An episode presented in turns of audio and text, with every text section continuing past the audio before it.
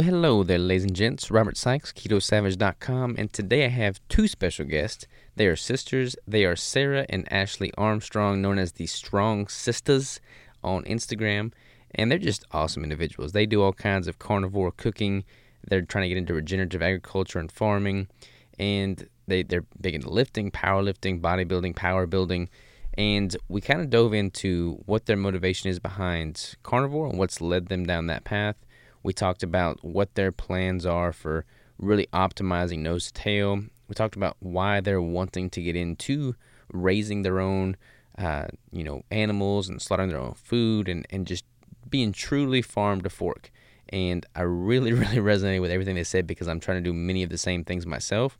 So it turned into a great conversation, totally natural, organic conversation. Like we just got lost in conversation, and those are the best podcasts because it's just, it's just right. It just feels good. Um, so I hope you enjoy the conversation as much as I enjoyed talking with them. Um, I think you will. Without further ado, sit back, relax, and learn something with Sarah and Ashley.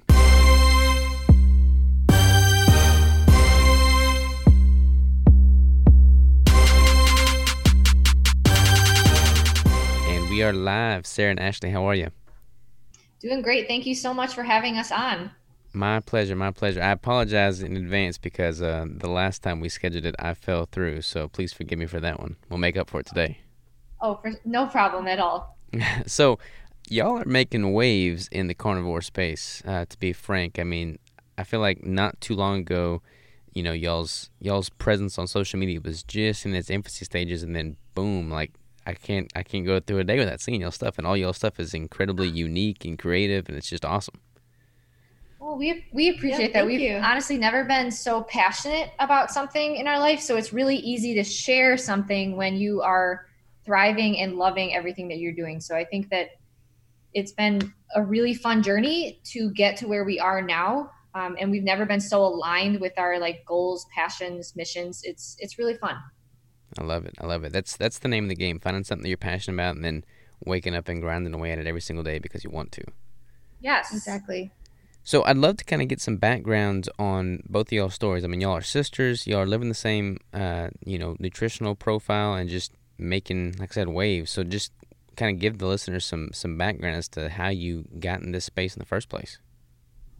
Yeah. So Ashley here, uh, Sarah and I have always been into health and wellness for many many years. Um, we were doing powerlifting, bodybuilding, if it fits your macros, kind of the standard like high carb, low fat approach for many years. Mm-hmm.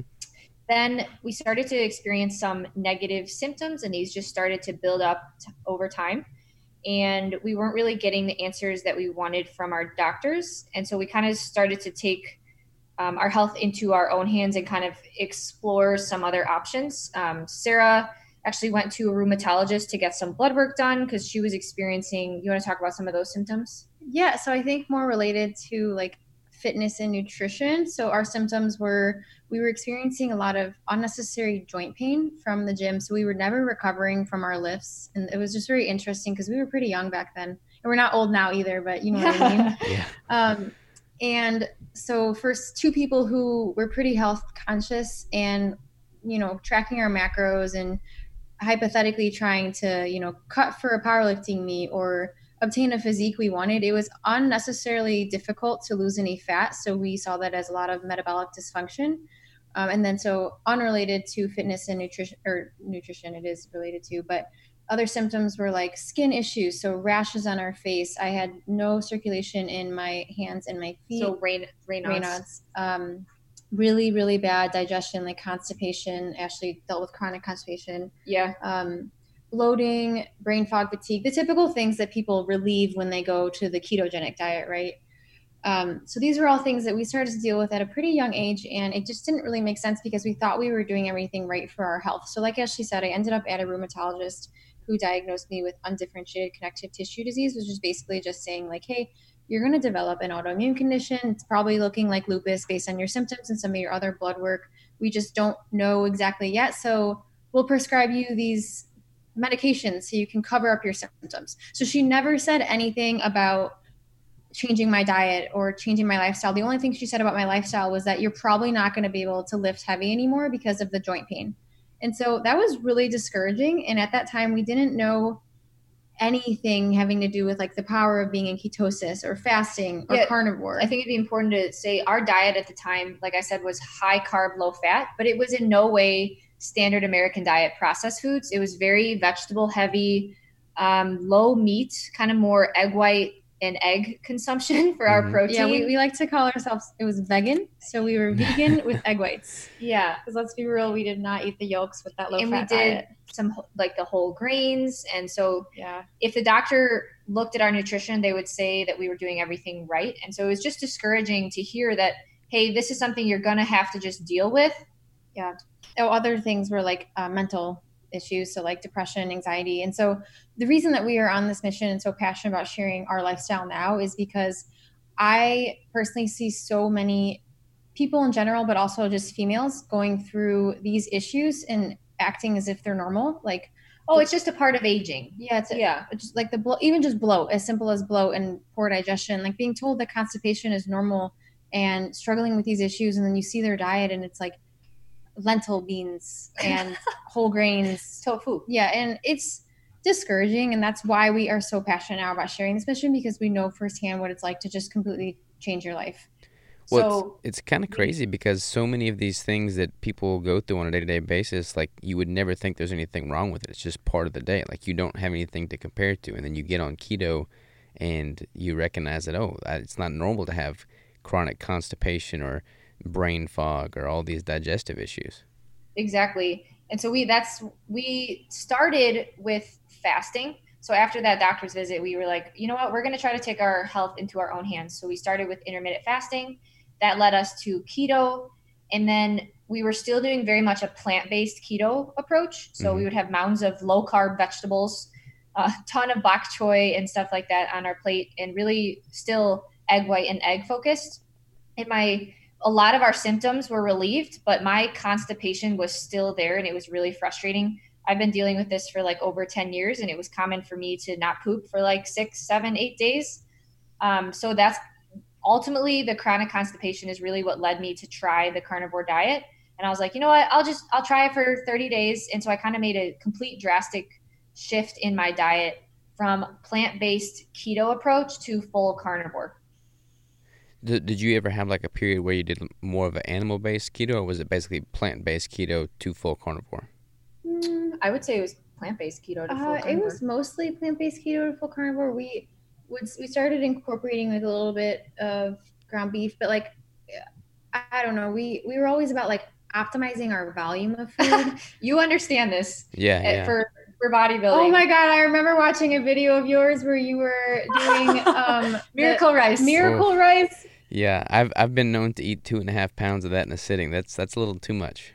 Oh my god, it's hilarious. But so we're very like-minded in that way, and so we would always go for like higher volume foods. And so a lot of times that's that's actually not meat. So it's very ironic that we live this lifestyle now. hmm Um, so I would we we were never like we were never animal based keto. I would No. yeah I would argue against that. Yeah, Yeah.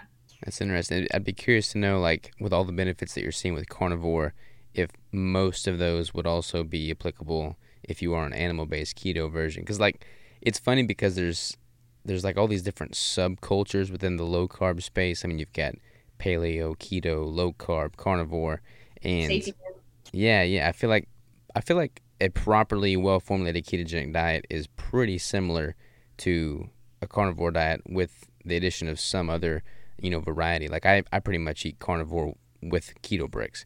That's pretty much my version of diet, you know, um, and Yeah. that's per- worked pretty well for me. But I feel like as long as you have animal as the base, then that's pretty much like your classic 80-20. You're going to be getting most of the benefits there.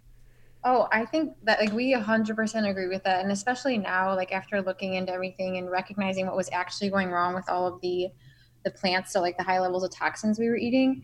If somebody's eating mostly animal based products, they're already avoiding most of those unnecessary issues, and then we do a lot of posting about like the benign carb sources, or even like things like your keto brick that aren't just loaded with anti nutrients. If you're avoiding those for the most part, and you're able to include other things like avocados or something that you enjoy in your diet, but you're eating animal based, I we 100% agree. I I totally yeah. I think the most important thing is being animal based, but it also depends on where you are along your healing journey. So if you're someone who's dealing with like a severe autoimmune condition, hey, yeah, strict carnivore for a while to heal your gut may work best. But then in the future, your body will be more resilient to these things, and including like benign carb sources and taking more of a keto approach, totally fine. Yeah. Hundred percent agree. Um, what do you, what do you think about like the different um, you know ratios of proteins and fats? I know like there's a lot of people pushing for higher protein, and for a while there in the keto sector, there was just this fear of protein, which I think is you know way too much going the wrong direction. But I feel like you know it's interesting times right now because you've got all these debates between high protein versus high fat. Uh, so I'd be curious to kind of get y'all's take on it. Yeah, so I ultimately think it depends on your goal. So for our first like 10 months on carnivore, we wanted to build muscle. So we were in a caloric surplus. And I would argue that we're relatively lean individuals. And so if you're really active and really lean and aren't consuming carbs, you need to consume fat for energy or else we felt like crap. So we took definitely more of a higher fat approach to the carnivore diet. I don't know how much you watched our stories, but it's very clear we pound down a lot of raw beef suet, mm-hmm. and that is very calorically dense, very high fat. it, it is fat. Um, so I think if you're someone who isn't really looking to lose weight and is kind of more focused on performance with this way of life, I think that the high fat approach is super, super important, especially for female hormones. One hundred percent agree. Like yeah. that is that that yeah. took the words out of my mouth. I see so many people arguing for high protein, minimal fat for performance, and I'm like, uh, that's just not what you want to do to optimize. But I would say that you shouldn't if you're lift. So we lift like five to six days a week. If you're working out a lot, I would not skimp on the protein either. So it ultimately comes down to being you need a lot of calories and having high fat and high protein i would say is beneficial. Totally agree. And both of y'all are eating a pretty significant amount of calories currently right? So we just started a cut um, a few weeks ago and we were i was sitting closer to like 2400 calories while i was on carnivore. Mm-hmm. um, and now i'm closer down to like 2000 i'm doing a slower cut approach i don't want to do anything super fast and quick and so I don't really have like an end date of this cut. I'm just kind of taking it week by week. And Sarah's taking Sarah's is, yeah, so on the topic of like metabolic dysfunction that we were dealing with before even coming to keto. Oh yeah, yeah. for my bikini competition, which I did prep keto, my first coach didn't have me doing keto and it was this whole it just went terribly wrong. But um when I was prepping, my metabolism, I just never gave it time to to improve or heal. And so my calories were at like a thousand a day. And I know that's pretty typical for bikini competitors, but I just don't see that obviously as sustainable. Like it's not. And now it's it's crazy because I'm able to my Ashley said like right now my cutting macros are like at 18 1900 so just seeing that fluctuation is amazing just to see like how much better your body is tolerating these foods yeah i feel like you know, I, I, figured that's what y'all would say, so I wanted to give you the opportunity to say it because, you know, I feel like women in particular need to hear that, hear from other lean women, particularly, that, you know, not to be afraid of calories. I see so many females, uh, males too, but typically females, coming to me desiring to cut body fat, but they have like no baseline that's in a healthy position. I mean, they're starting at like sub 1200 calories uh, they've been chronically under eating their entire life, and they're just scared to titrate calories back up. Uh, so to hear that y'all were starting at 2,400 for the cut, you know that that's a healthy intake, especially given y'all's you know height and size and whatnot. So I feel like more women need to recognize that having a ample amount of calories is not the bad thing. Oh, I totally agree. I think best advice I could give to someone who's kind of reached a fat loss or weight loss stall and is closer to the 1200 calories is take a break. Take a break, reset that metabolism, increase your calories back up. So that way you're at a place, a more comfortable place where you can cut your calories. Because at 1200, where do you go from there? You you are honestly pretty stuck and it there is research showing that your metabolism can adapt to that and tapping below a thousand calories just is just not sustainable, not fun. Totally. And what's interesting is that, you know, I've, I've done all kinds of caloric manipulation experimentation over the years of bodybuilding, and you know the whole concept. I mean, calories obviously do count. Like calories matter. There's people in the keto space that suggest that it's not has it's not part of the equation, but it's obviously part of the equation. Yeah. Um, but one interesting factor is that when I'm in a surplus, like when I'm going, you know, post show reverse that in a building phase, I can tolerate a significant amount of calories surplus much much better when I'm like taking in ketogenic, you know, carnivorous foods versus that of a carbohydrate base. Like I can take in, you know, 5,000 plus calories from a ketogenic source and not have near the unnecessary body fat gain that I would had I been taking that in from carbs. And I feel like anybody that needs to ramp up calories, increase their metabolism baseline, if they're doing so from like a ketogenic or carnivore style dieting approach, they're going to kind of hedge their bets against any adverse effects. Oh yeah, I'm sure it has a lot to do with insulin sensitivity too, and mm-hmm. just being more receptive to those carbs that you are eating in general. Yeah. Totally. So, what from like a training standpoint, with y'all building muscle, focusing on powerlifting and bodybuilding, uh, you know, not so much the cutting aspect, but actually just building muscle tissue. What's that been like, following up carnivore style? So this is this is really funny. So we have been into powerlifting and kind of just we like to call it power building. So focusing on both powerlifting and incorporating accessory movements for uh, bodybuilding. Mm-hmm. We've been doing this now for probably like around 10 years. And it was always super hard for us to put on muscle. And in this past 10, 11 months that I've been carnivore, I put on more muscle mass than I have in my whole life. And I really think it comes down to like getting bioavailable protein.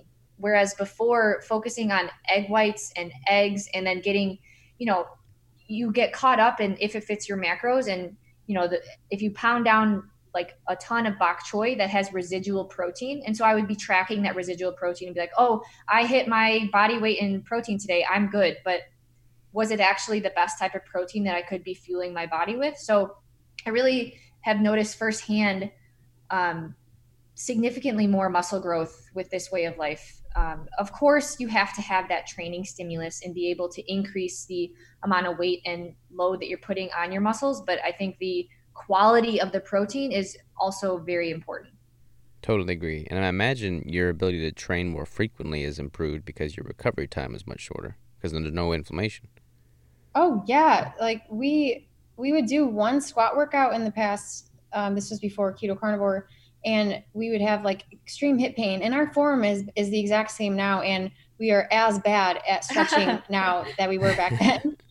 Um, but we we would deal with significant hip pain and just even just joints in my fingers like from gripping the bar tight would be unbearable. And now that it's just gone which just shows how much inflammation has to do with all of this. It's crazy. I would be able to squat one time and then i'd have to take like a few weeks off and do leg press instead yeah, and so now, ultimately, you're going to gain less muscle. Yeah, and now I can squat two to three times a week, totally fine. Yeah.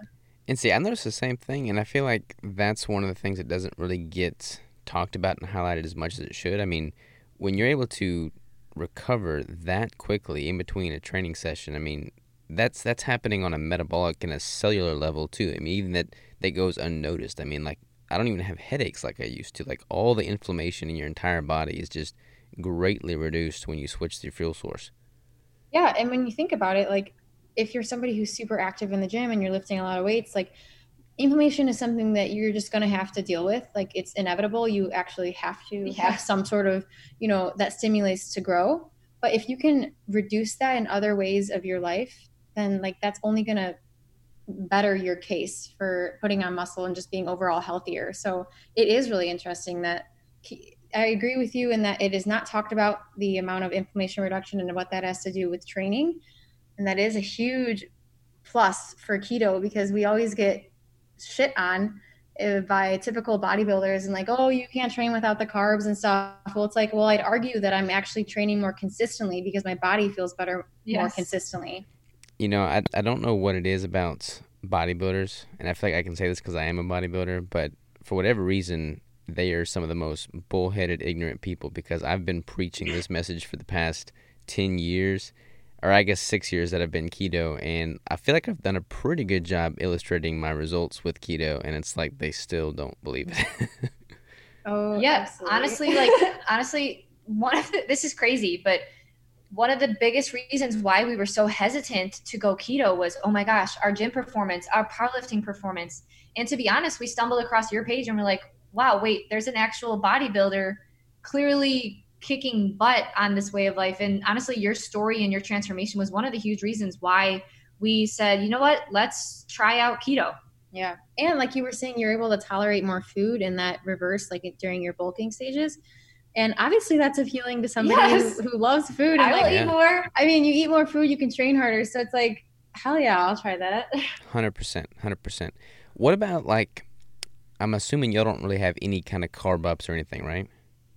So I sometimes, Ashley here, I sometimes include uh, pre or intra workout carbs, but not a lot at all. Um, I think that that's a huge misconception. Is like how much you actually need to include to feel anything. So I, the way I see it is there's that um, study out there showing that for fat adapted athletes, the muscle glycogen replenishment rate is is the same. Mm-hmm. Um, I would like to see more studies on um, resistance training.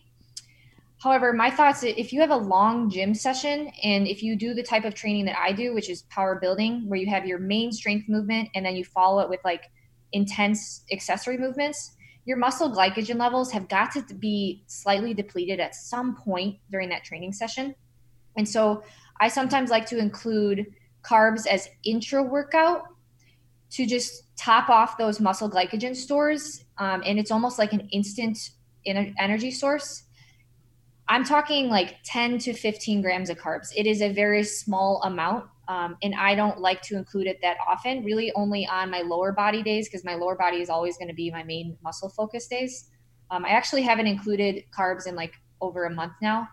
Um, but I, I'm going to be honest, I do feel a difference for intense power building lower body sessions where I do not consume carbs with intra workout carbs. I, I, do feel a slight difference.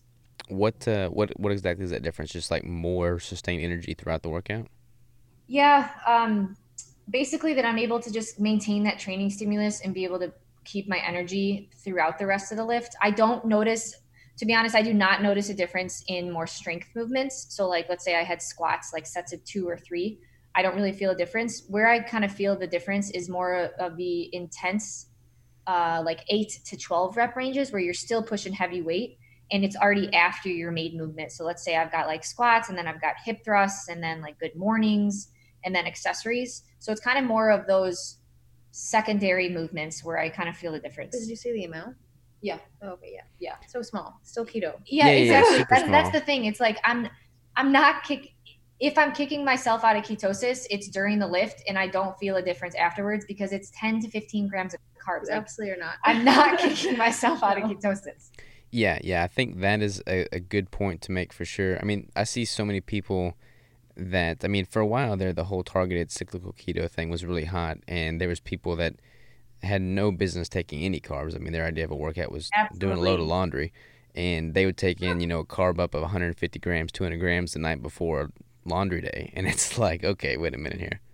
Exactly. Oh my gosh. And honestly, I, I feel like I mean, this is kind of my hypothesis. I don't know how I could, you know, prove this, but this is just my theory. Um, I've been keto for for so many years strict like I haven't broken that chain for so long that I feel like the length of adaptation plays a major factor in your ability to replenish glycogen to the extent that if you are keto long enough, you can basically mitigate any downside effect of not having those intra workout carbs. But the problem is most people just because of the way that human psychology works and you know, life events, et cetera, et cetera, they're not really going to stay that strict keto for that long. So they would probably benefit from those, you know, trace amounts of carbs intra workout. Um, and again, this is just a theory, but like I'll superset everything throughout the entire workout. I'll train for an hour and a half, two hours, and I feel like a million bucks throughout the whole thing, even in a caloric deficit that I'm in now with the prep. But I feel like that's only recently been the case, and I've been strict keto for five, six years now. When I was keto for six months, that wasn't necessarily the case. Yeah. No, you bring up a great point. Um, the length of fat adaptation could definitely play a role in one's ability to uh, continuously apply increasing training loads on a ketogenic diet, for sure.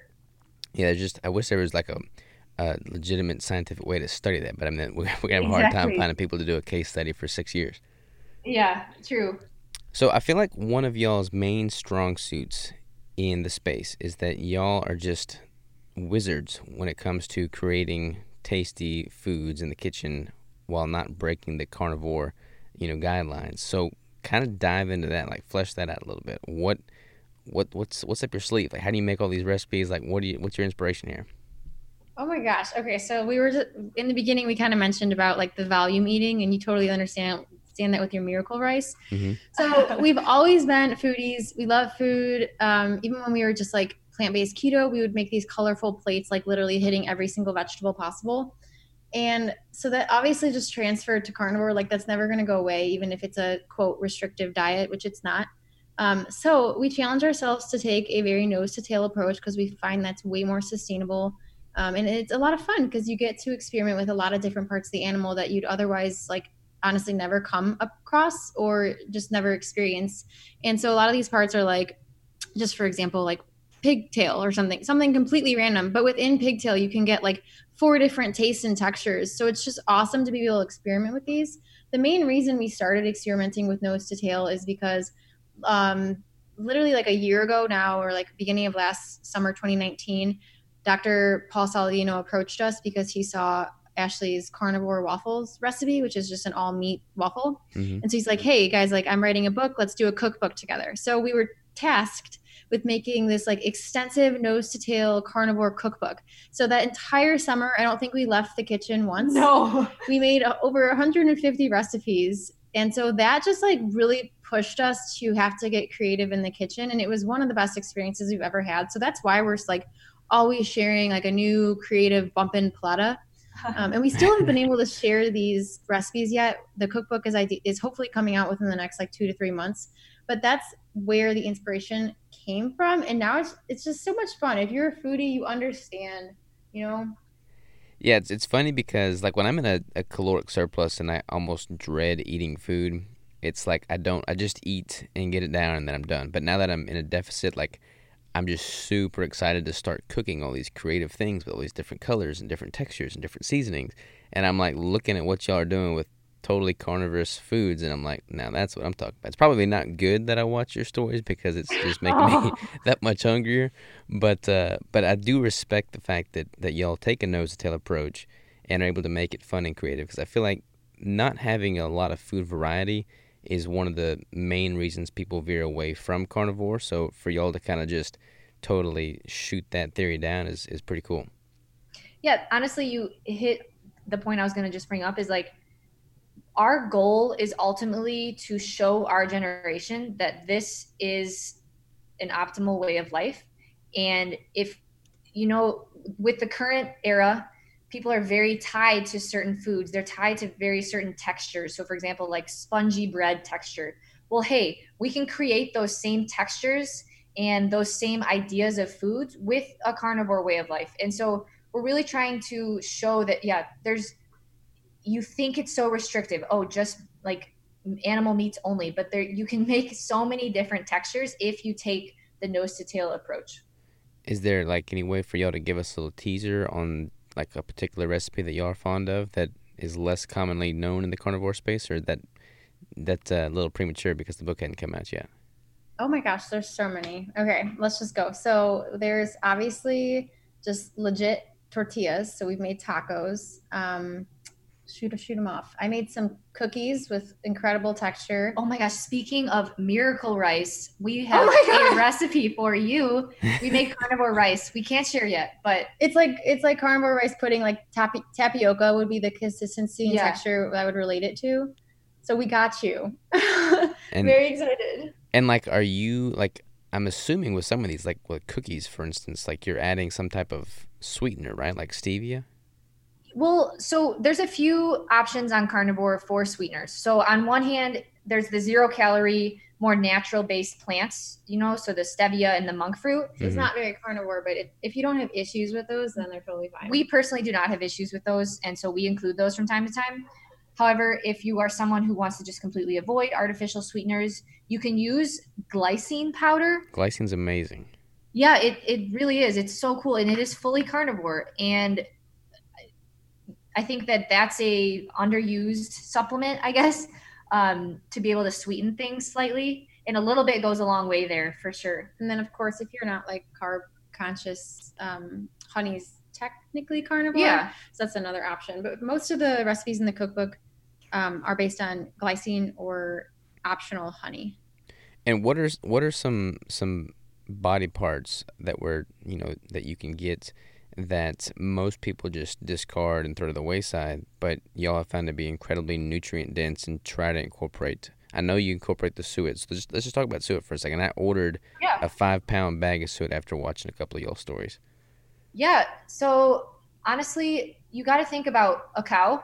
A cow is fat, right? Like you look at a cow from the front and the, the belly hangs out on the side. So there, the cow has a ton of fat, and most of the time that fat is not used. As an example, like the company ButcherBox sells like just the premium cuts of the animal, like the steaks and stuff. Like Mhm. where does all that fat go? And so we just like to promote trying to use the whole animal and you think about how much of the animal is fat um, so suet specifically though is the fat around the kidney i don't know if you've had beef suet versus beef fat Mhm. Fat trimmings. so the fat trimmings is just going to come from all around the animal but the beef fat trimmings and beef suet have different melting points so therefore the consistency is different. Um, and so we like to we really like the texture of suet and um, think that it is a great raw animal fat source to include especially for someone like you who takes a higher fat approach. Um, because when we started carnivore we started including like a lot of rendered fats like butter ghee just like downing those and our digestion definitely suffered. But concentrating a little bit more on these like raw animal fat sources such as raw beef suet it, our digestion has definitely improved And the macros on suet, if- if I remember correctly, like one ounce is like 28 grams of fat for every 0.4 grams of protein. So it's like a really good way to ramp up your fat intake if you need to. Oh yeah, it's pretty much just straight fat, and there's there's other options too in carnivore like Iberico pork fat or things like um, pork fat bone marrow. Bone marrow has a little bit more protein in it than suet. Yeah, that is a, a reason that we do enjoy it because that way we can get our protein in in just like a steak or something that we enjoy, and then get that extra side of fat with the suet. But in terms of like other parts that you were saying that usually people just discard that we really enjoy, this one's going to sound weird. oh my gosh I know one of our favorite ones is pig trotters. Is that what you were thinking? yeah Yeah. So pig tro- pig trotters is one of those parts that I said like you can get multiple different tastes and textures within one bite. So you got the the collagen. It's very high in collagen, so that's like really Skin, the skin the skin. So it's like very gelatinous, and you can crisp that up so you can get it crunchy. Then you've got like the meat in there, and you've also got fat. So it's got like everything you could possibly want in one bite, and it's a it's a foot. Like nobody eats that, but you should. It's so good. And when we're thinking about like balancing our methionine to glycine ratios, it's really helpful to include things like that in your diet, like oxtail or trotters or pig pig Skin. skin, in general, because it's going to help with that collagen. Even though I, I'm sure you know you don't want to like obviously overdo the collagen because you need other sources of protein to actually build your body, Mhm. but it is something to think about. Totally agree. I mean, I feel like having a nose tail approach is is key for a lot more reasons than people give it credit for. Like, I know there's a debate going on right now as to the actual, you know, nutrient demands the body. Like, can you just as easily live off of, you know, ribeyes every day? And the answer probably is yes. But I don't necessarily think it's optimal from a nutrient density standpoint. But then even more so, I don't think it's optimal from like a, you know, sustainability and environmental standpoint. Like, I feel like if you're gonna you know, slaughter an animal, it doesn't make sense to just take the primo cuts. Like you should make the most use of all that animal. Like that's why I hunt and that's why I try and salvage everything I can from what I kill.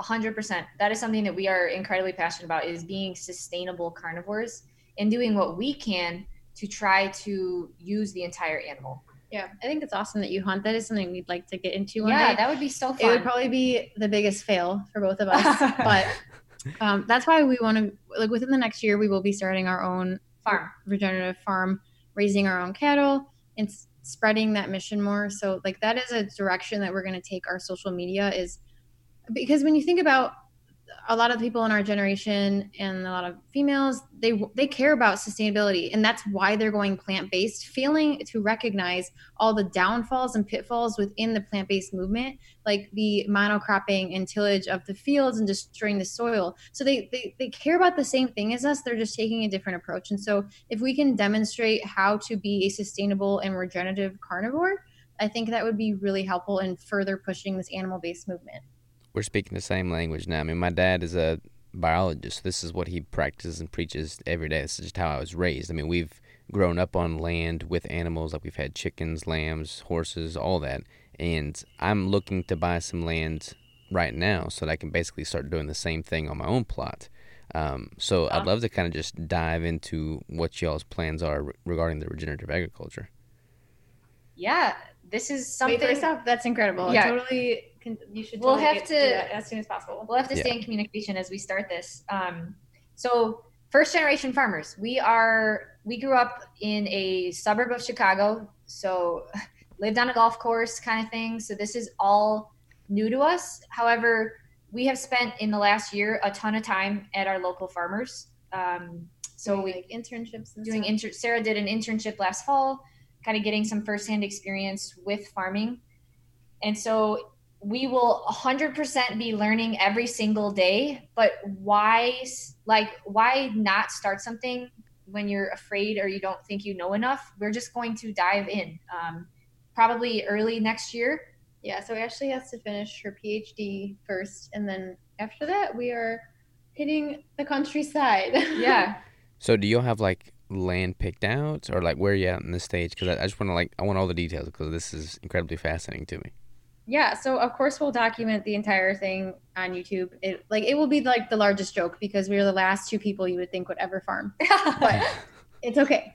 Um, so we don't necessarily have land picked out. Um, we have um, two options right we now. have two options. Our parents live on like 10 acres so they could potentially lease us that land and we would graze on there to begin with um, but then we're also looking our end goal is to end up in like uh south West, West Michigan. Michigan. So we would ideally look for land out there to like get settled.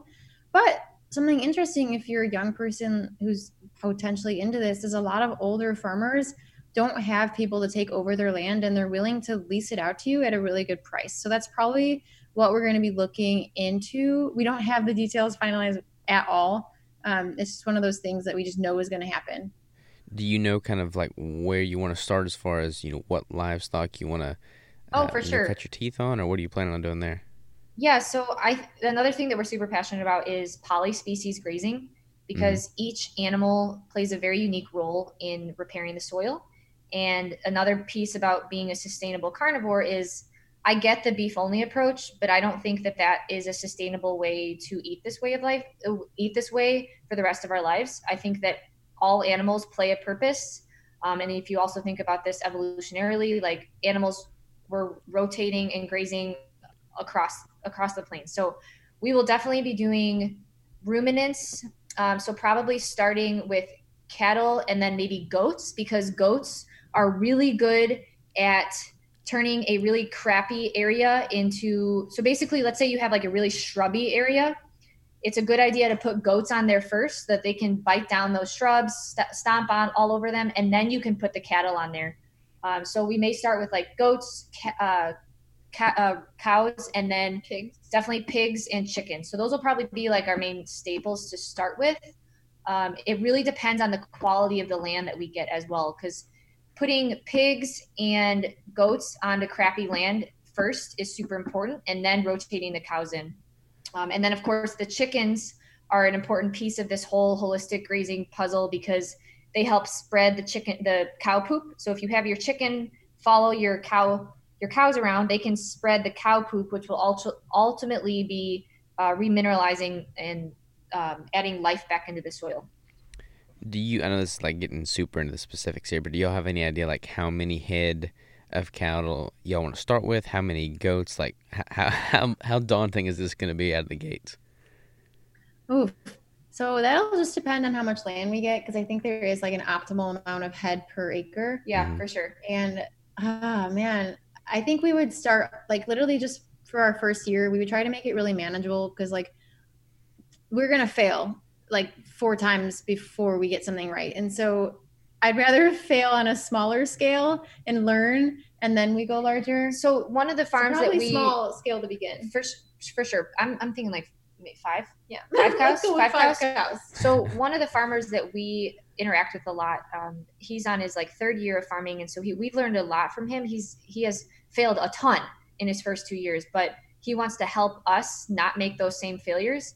And one thing that he has noted is that, especially in our climate, it is really hard to keep young calves alive. Um, and so that's going to be another learning curve. And so we don't want to like overbuy young calves and then not be able to keep them alive. So it, let's say five. There you go. it's somewhere around there. What about like um so like the goats for instance? Are y'all going to you know, are, are you gonna offer some grain to these like during the winter months or what are y'all planning on doing there? So the for um, pigs and chickens, we will be feeding them grain. Um, those are monogastric animals, and it's just simply not productive to the farmer um, if you only feed them grass. And so for goats and cattle, though, they do not need grain. Uh, Mhm. we would we Just would not. hay. They'll just get hay in the in the winter months. I like Alan's Alan Savory has some like great resources for h- how to deal with like 100% grass-fed and finished ruminants in the cold months, and so we'll definitely be using some of his practices. It's so I don't have those. I need to spend like a solid, Oh yeah, we do couple not months. know enough yet. really diving into his stuff, and honestly, may just go out there and visit for a few months. Um, But I think in terms of like, there one thing we have thought about is the type of kettle that would thrive. yes, So since we're going to be in a very cold environment, and I don't know what it's like around you, but not as um, cold. cold. Not not near as cold as Not Michigan. as yeah. cold. Oh well, have you heard of like Highland cattle? yeah, yeah. They're yeah, they're like the cutest ones possible. So we'll probably end up with those because they have a lot of hair to thrive Mhm. in the colder temperatures. so they're totally fine being out in the snow for long periods of time. So this is this is cool because like we this is so fulfilling because just in the years that you know we've had lambs and cattle, we used to raise cattle uh, on my family farm, and now we just have the like lambs and horses and whatnot. But like I went and slaughtered a, a lamb two weekends ago, and I cooked it up for our entire crew here at Keto Brick, and Oh like nothing beats like having a an animal that you raised, slaughtered, and then cooked within like 24 hours. Like it just doesn't get any better than that. Yeah, that is so amazing. That we are really looking forward to that. Did you taste like the difference between the fresh meat versus like aged? Yeah, I mean, there's there's so there's a lot of good things with aged meat. Like that's why a lot of people will age like their cattle. They'll hang it for four weeks or so.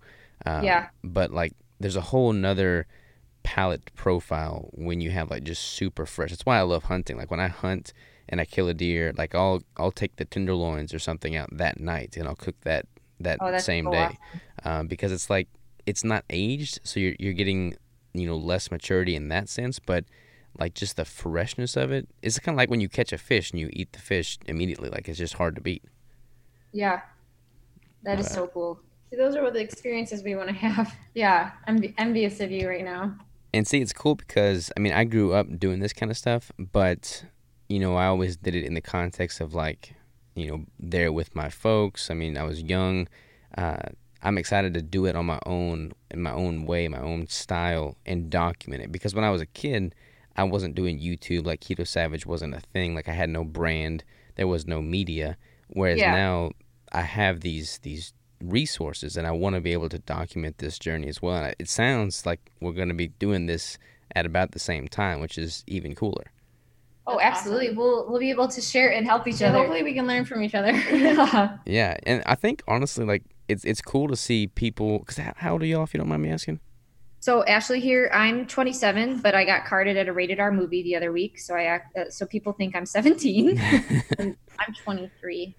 23 and 27 okay i'm i'm 28 um so I, I feel like it's cool that you know people of our generation are even interested in this kind of stuff because i feel like there's this shift that's occurred over the past uh, you know 20 30 years where people have just gradually moved away from this like it's no longer cool to get your hands dirty like people don't even know how to put on a pair of boots or work gloves anymore like splitting wood is just an art of the past it's weird uh, but like this is just stuff that I've always loved. I've always been passionate about.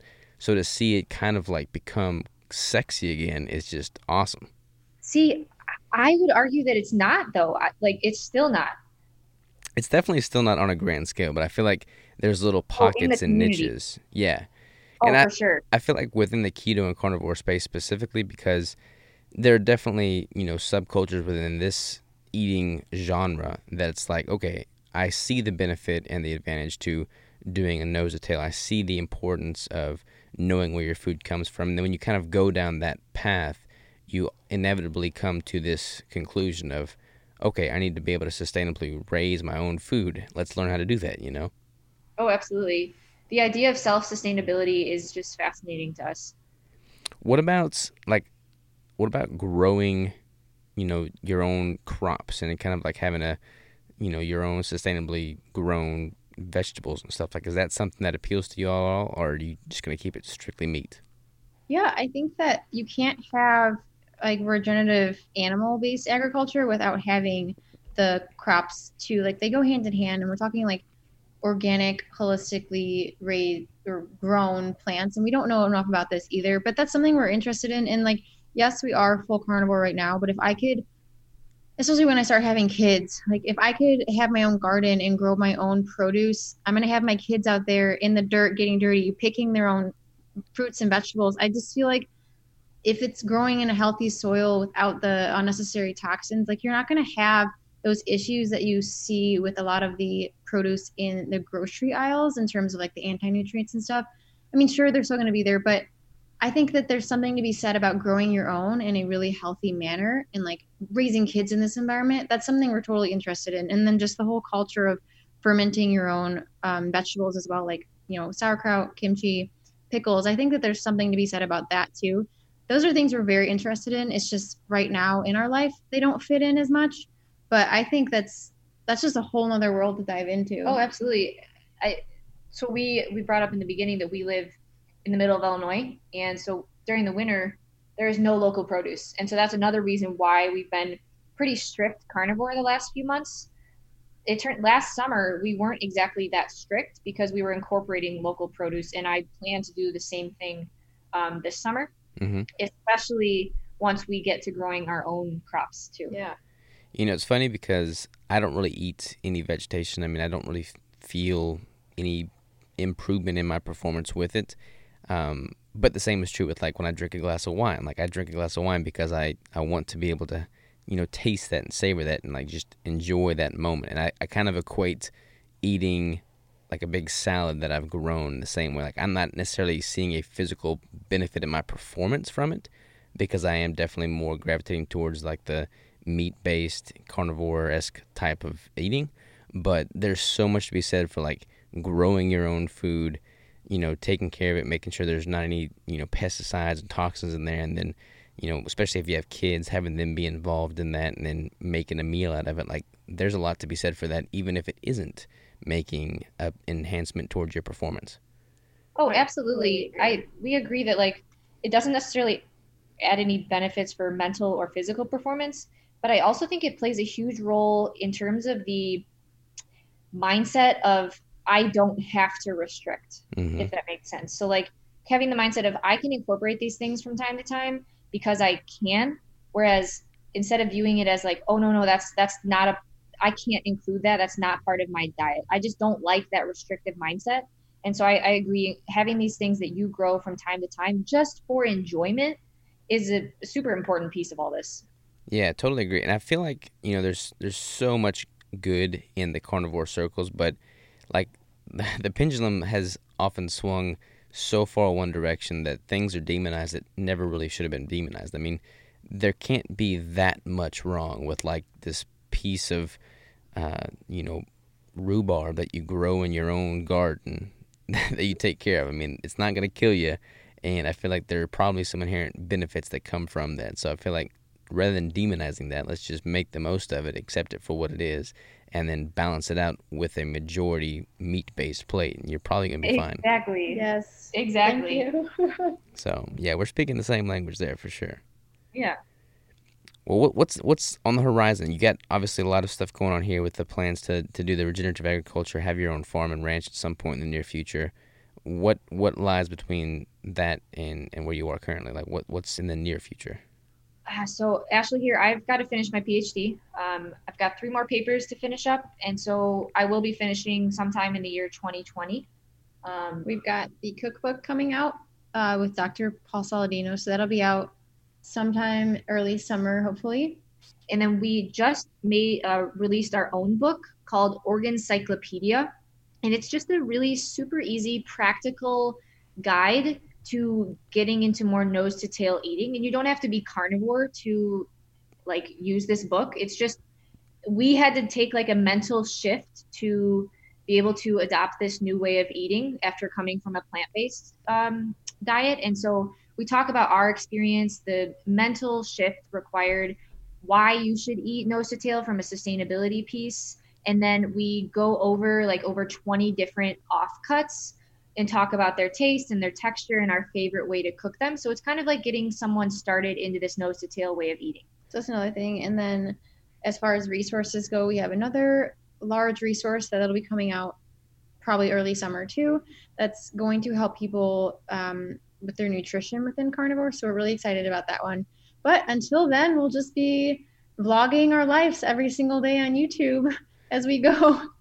I meant i meant to bring this up. I'm definitely gonna have to talk about this before we close but the the daily vlogs what have what have y'all thought about doing that so far? Because y'all just recently started doing those up oh my gosh it's so much fun. So like we were saying in the beginning like now that this is just we live and breathe this stuff and we're so passionate about it it's so easy to share.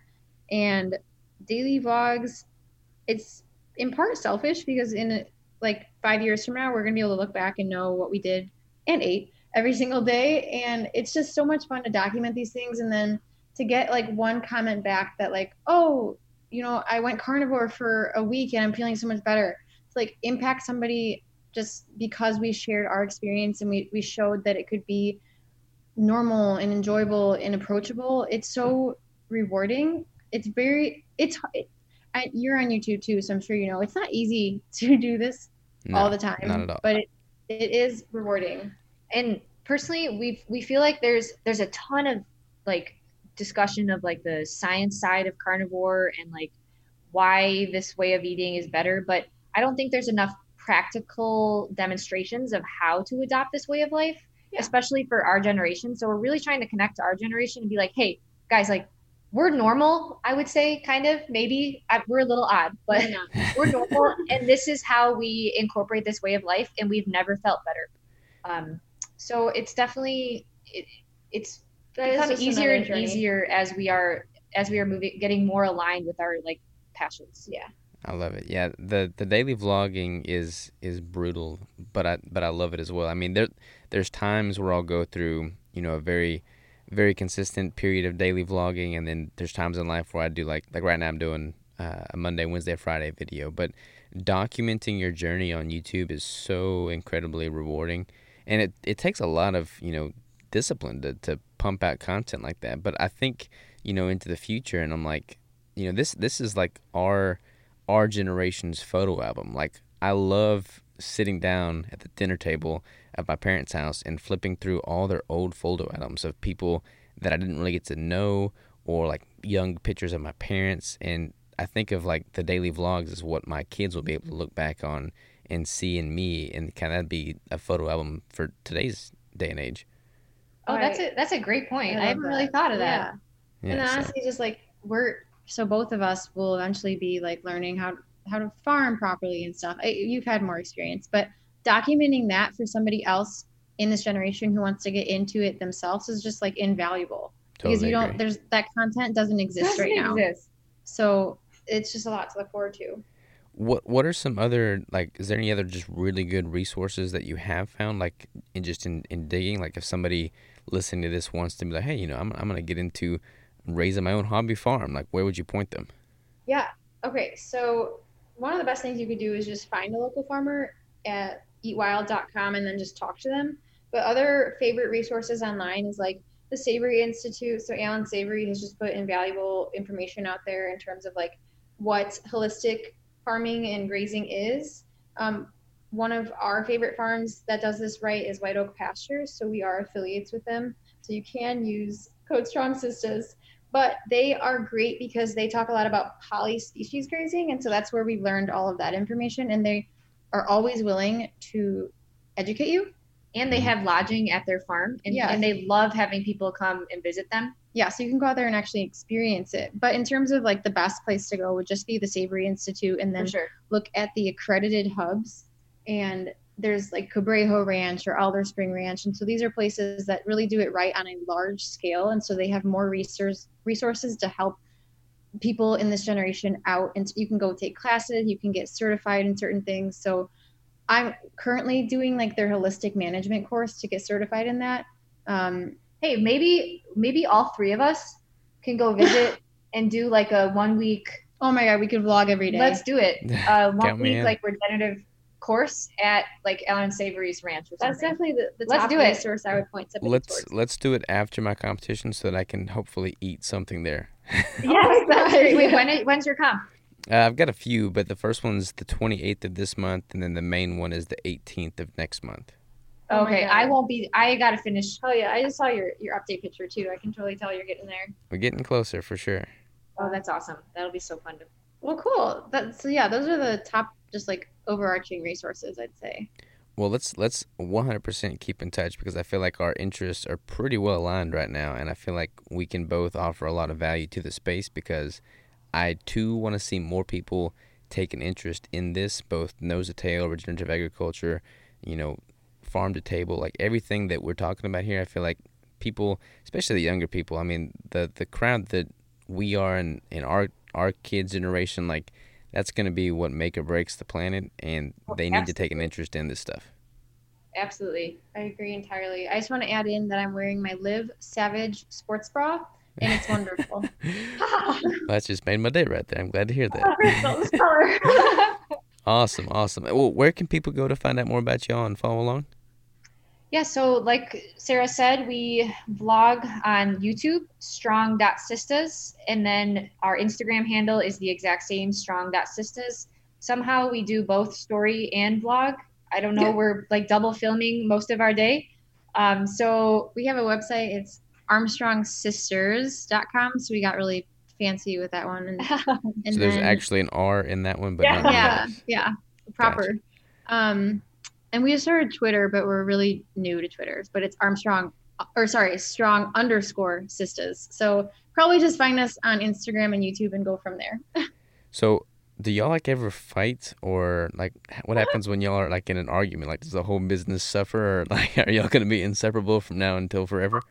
Okay, it's hilarious. So we, of course, we get in like little hissy fits, but I think that we're so on the same mission right now that we both recognize like within the next five minutes that like being sorry a biatch is just not going to get you anywhere so just Mhm. get over it like don't be a baby Well, about it And then when we do get into like a brief fight that lasts like 20 seconds, one of us says, hey, hey, hey, neither of us are against one another. So just let's take a step back and realize what is happening. yeah and then we like laugh about something and move on Yeah. It's funny so it happens. It does. yeah, I mean, like y'all are, you know, sisters, and I, I, you work together, and it works well. Like so many people have a problem working with, you know, their their family, their spouse, significant other. Like I've, I've built this business alongside my wife, Crystal, and I was super hesitant to do that at first, as I'm sure y'all may have been in the beginning. I'm not sure, but like it, it's kind of like you hear so many people have these negative, uh, you know, outlooks on working with someone you're really close to. But if it does work, it's like so much better than it could ever be without that person. Oh, absolutely. And I think it really comes down to sharing two things. So, like sharing past experiences, but also sharing the same passions and morals. And if you can align with those, then I think you're going to have a better chance to oh yeah succeed. i would not be doing this without her Hundred percent. Well, very cool. Well, Strong Sistas, it's been a pleasure having you on the podcast. Um, if there's ever anything I can do, please don't hesitate to reach out, and let's definitely keep in touch as we kind of dive into this venture of regenerative agriculture and farming and all the things that we're about to do. Yeah, let's do it. Let's make farming cool again for our generation. Yeah. Amen to that. Good Let's make it happen. competition we'll, we'll be following along on instagram Yeah, good luck. I appreciate it. Y'all, good luck as well.